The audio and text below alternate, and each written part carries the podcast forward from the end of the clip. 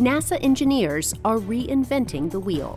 This is Innovation Now, bringing you stories of revolutionary ideas, emerging technologies, and the people behind the concepts that shape the future. During the mid 2000s, NASA worked with industry partners to develop the spring tire, an airless tire made of several hundred coiled steel wires woven into a flexible mesh.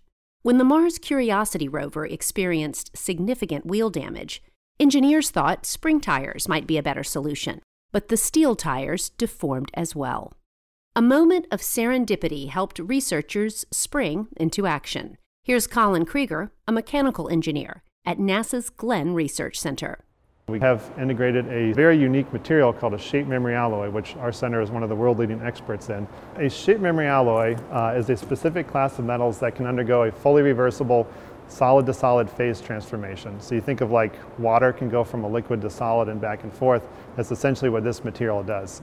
And with spring tires made from this nickel titanium alloy, NASA engineers are reinventing wheels that could roll across the moon and Mars. For Innovation Now, I'm Jennifer Pulley. Innovation Now is produced by the National Institute of Aerospace through collaboration with NASA and is distributed by WHRV. Visit us online at innovationnow.us.